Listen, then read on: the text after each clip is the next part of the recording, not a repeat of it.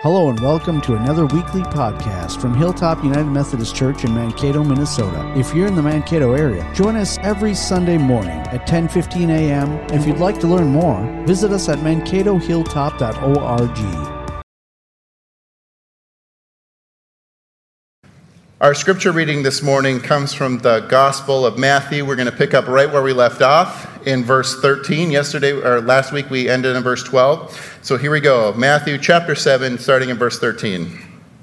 This is Jesus speaking to the crowd at the Sermon on the Mount. Enter through the narrow gate, for the gate is wide and the road is easy that leads to destruction. And there are many who take it. For the gate is narrow and the road is hard that leads to life, and there are few who find it. Beware of false prophets who come to you in sheep's clothing, but inwardly are ravenous wolves. You will know them by their fruits. Are grapes gathered from thorns, or figs from thistles? In the same way, every good tree bears good fruit, but the bad tree bears bad fruit. A good tree cannot bear bad fruit, nor can a bad tree bear good fruit. Every tree that does not bear good fruit is cut down and thrown into the fire. Thus you will know them by their fruits. May God add a blessing to the reading, hearing, and understanding of Holy Scripture. Well, some of you might have already seen this. Uh, yesterday, Julie and I went on a little bit of a canoeing adventure. If you are online and follow her on social media, I've already heard from you. Oh, you saw your pictures. We were canoeing the Blue Earth River yesterday. So here's a picture of us at Rapidan, right as you start, you know, just below the dam. Maybe many of you have done this before. You've gotten your canoe or your kayak put in at Rapidan, and I don't know, you can go all the way to the Minnesota and right through town. We just went to the, the County Road 90 bridge and got out there. It was nine miles, that was enough. There's lots of fun things to explore along the river, if you're familiar with that, uh, several waterfalls. But one in particular that was I was really excited to see, and it made me think of our scripture that we were working on, and that's Devil's Gulch. Now, Devil's Gulch is along the river, and it's a spot where, where the runoff comes, there's a waterfall, and it's created this narrow passageway that's dry most of the season but really it's wet like in the springtime and when there's runoff. And you know all about this because Mankato is filled with how many ravines? Like a million? so when it rains, all the water goes into the ravine. But Devil's Gulch has carved for centuries this pathway through out to the Blue Earth River. And it's just barely big enough to walk through. So you can kind of squeeze your way right through there a little bit, which is why it's called Devil's Gulch.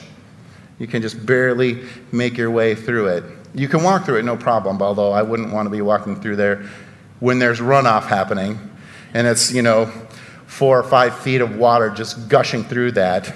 I don't know if you've ever seen something like that before, but there you go. You can go out on the Blue Earth River, you can pull off your canoe right there and go up into the Devil's Gulch and have some fun. I was thinking about that because of Jesus' saying, the narrow way, the narrow path.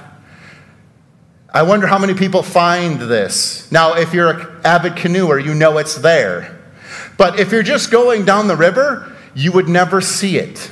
You wouldn't even know it's there. You could just keep on canoeing down the river because it's not visible from the river. You actually have to park and then go out behind something, and then it leads you down this path to the Devil's Gulch. So I think a lot of people just go right by it, not even knowing it's there. And when I was thinking about this, what this meant to follow on this narrow gate that Jesus is talking about, and thinking about how we just walked this narrow path yesterday, I thought, you know, the narrow gate for sure is Jesus. I mean, that's what he's trying to say, like, follow me, I'm the narrow way, the narrow path, or follow these ministries or teachings that I'm telling you, those are the narrow way, the narrow path. But then I thought, it also makes sense that this gate would be us, the church, here, this place. Not everyone finds a church, not everyone finds Jesus Christ at the church. That's our goal each and every Sunday. That's our goal every time we come together. That when you come here to this place, somehow you meet Jesus in a very real spiritual way. Every Sunday, that's why we do what we do. When you come and you sing, when you come and lead liturgy, when we have this moment together of baptism, we are coming here saying, Jesus, I'm looking for you. I need you in my life. Where can I find you? Can I find you here? Can I find you in the people of this congregation? Can I find you in the actions and mission and ministry of this church? Can I find you in the places and faces that I see? I think there's, you know, a lot of people on a July morning that probably just go right by the church or maybe don't even think about it. Busy, things going on, got to get to fun days, got to get those mini donuts, whatever. Those aren't necessarily bad. I don't mean that in a negative way. It's not like one is bad and one is good. But like we just maybe don't even think about it. I think that was what Jesus was kind of getting at here is like there's a narrow way through this world it can be hard to find it. We can cover it up with the bushes. It can be, it can be really hard because we can just go through life without really thinking, without really any discernment, without really understanding what's, what God is up to in our world. And then we get to this thing about fruit. Now, fruit seems to be a metaphor that Jesus is talking about for our actions. You will know them by their fruit, is what he says. And then he goes on to talk about, you know, well, can a bad tree produce good fruit, or can a good tree produce bad fruit?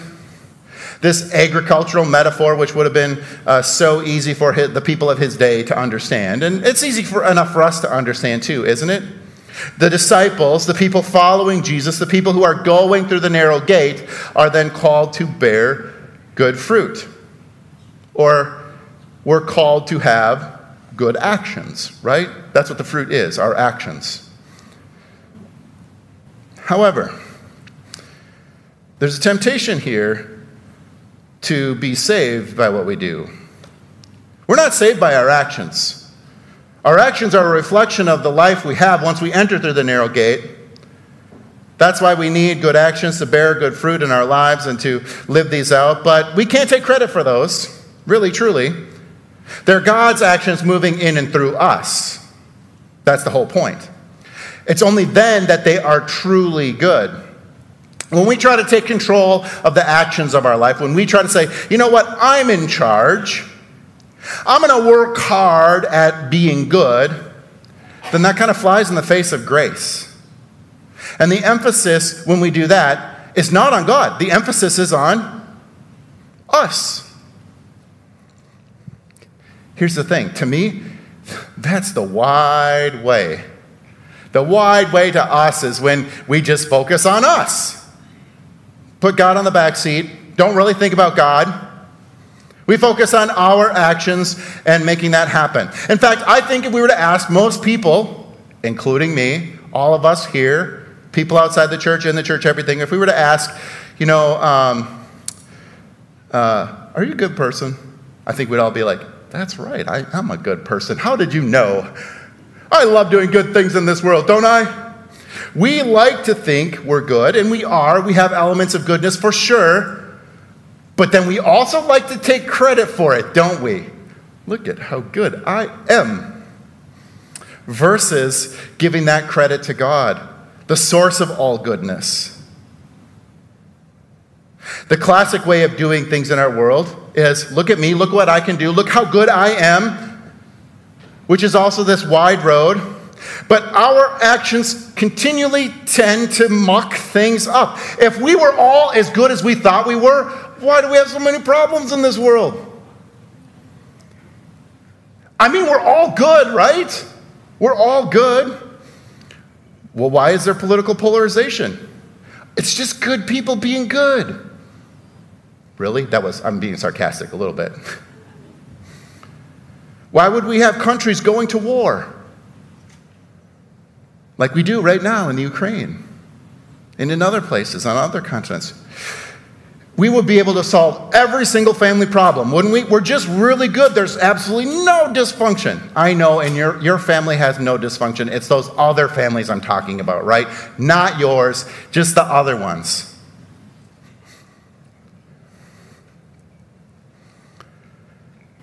We all like to think we're great, and in many ways, I want to say, you are. You are great. You were created in the image of God. He has loved you from the very moment before you were born, just as He loved baby Carter from the moment he was conceived, just as He loves each and every one of us. However, if we stay right there, we're not hearing the full story. We're not getting the full human experience.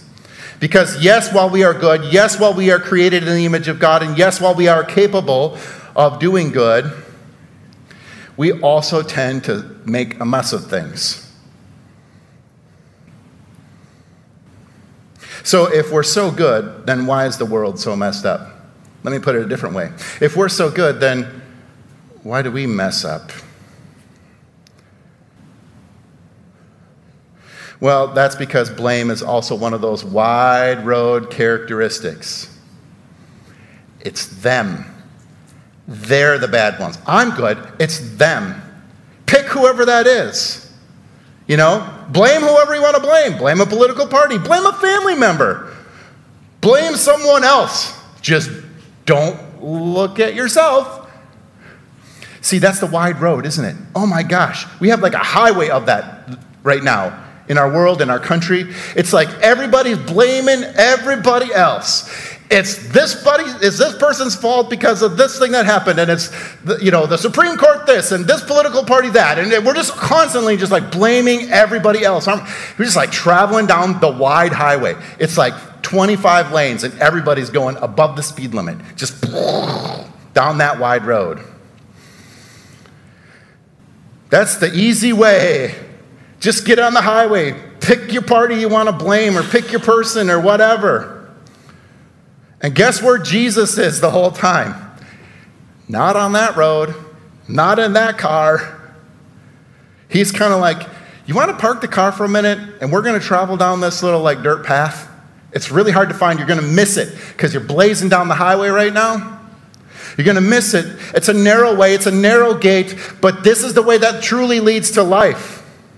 The hard road, the narrow gate, is basically saying, Jesus, I can't do this without you. I need you. I need your grace. I need you moment by moment in my life. Can you please guide me through this?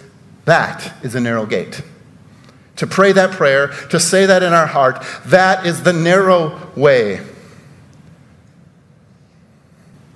And here's the thing about the narrow gate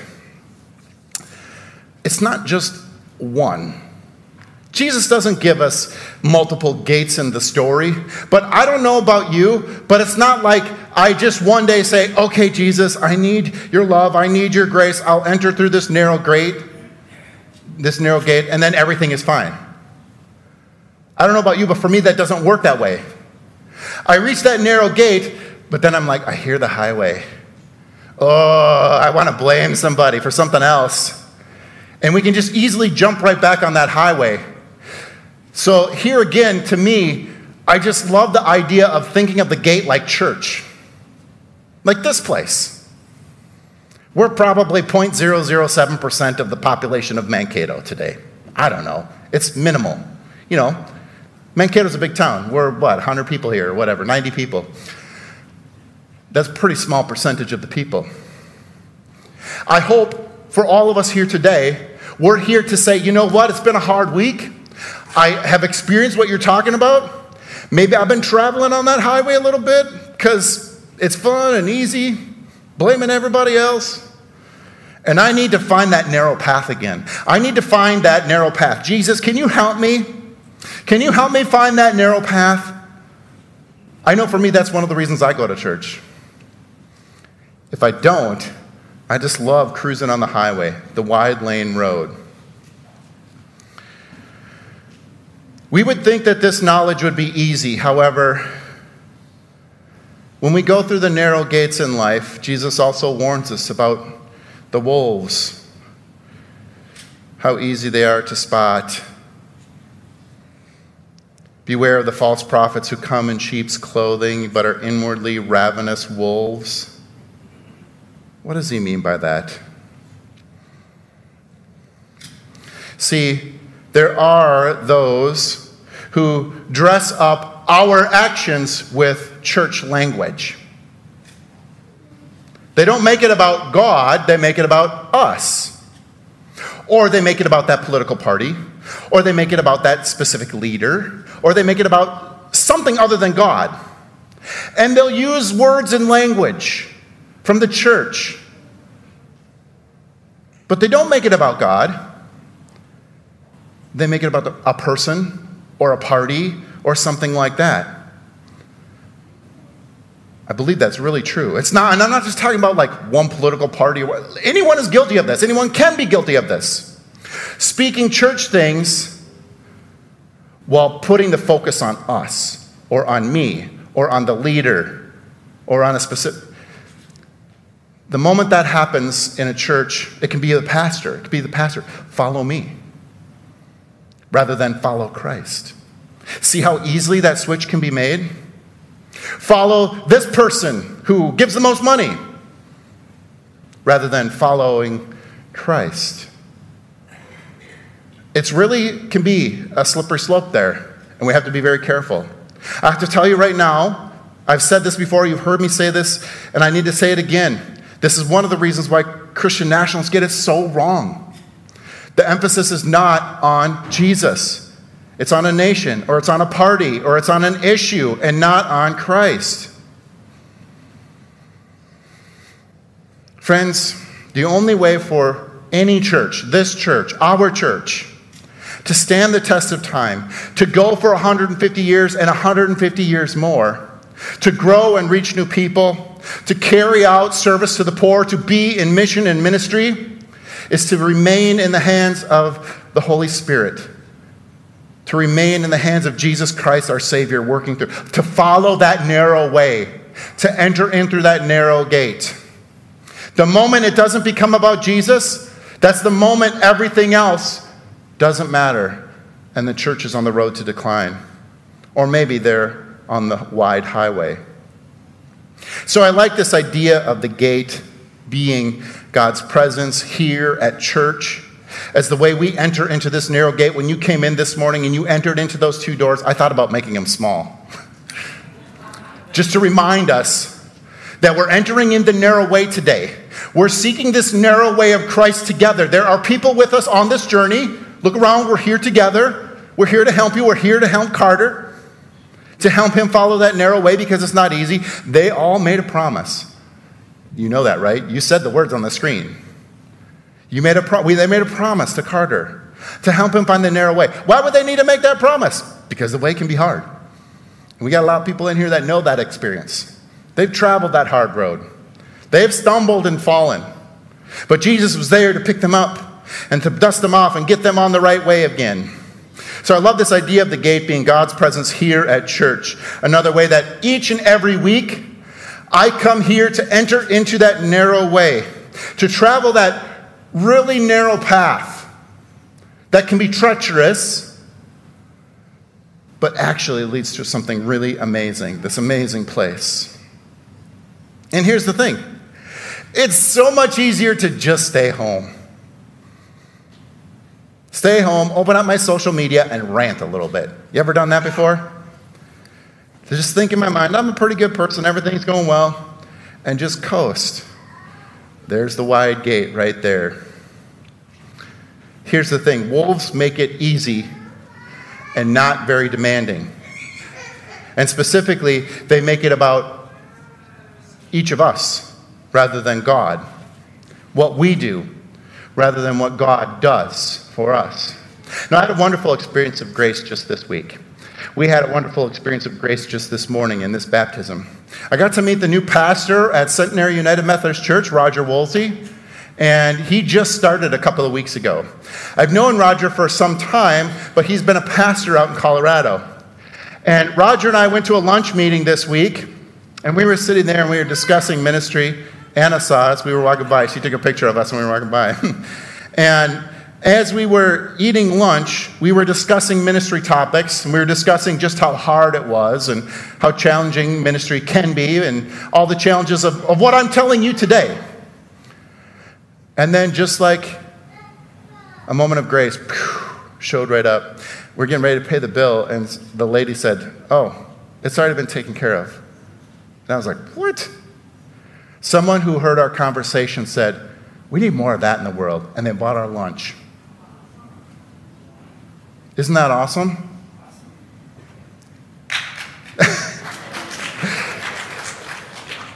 Isn't that so true? We were discussing ministry, and of course, whoever heard us talking, we're both pastors in town, and we're talking about what it means to be a pastor and, and the specific challenges that we have, not just in our churches, but in the world, and how we're trying to rise up and meet that world, and how we're trying to follow that narrow way. That was our conversation. Hey, what's the narrow way for you? How difficult has this been? And then grace just appeared. Now, Julie and I are also friends with Dan and Beth Crandall at Belgrade Avenue. I really believe in collegiality, working together. You have friends at the other United Methodist churches in town, don't you? You have friends at the other churches in town, the Lutheran churches and the Catholic church and other places, right? We got to work together. We got to really work together. Why? Because the wide road is easy. Much harder to work together. Much hard but it's so encouraging isn't it? God's grace shows up when we travel that narrow way. And one more thing i need to tell you. If you want to know this narrow way if you want to experience this grace yourself and you've heard of this thing at hilltop called walk to emmaus you've heard of that right? Have you ever heard of that walk to emmaus?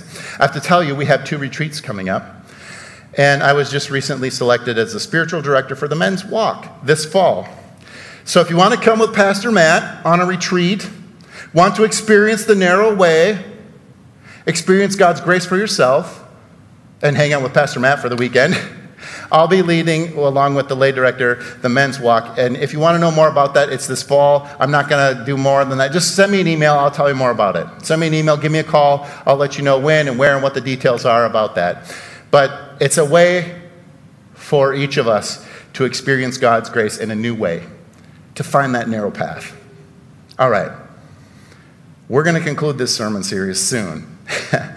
so we're going to end right there. We've only got a few more verses to go, and we'll pick it up again in two weeks. Thanks for listening to another podcast from Hilltop United Methodist Church in Mankato, Minnesota. Don't forget to visit us online at mankatohilltop.org.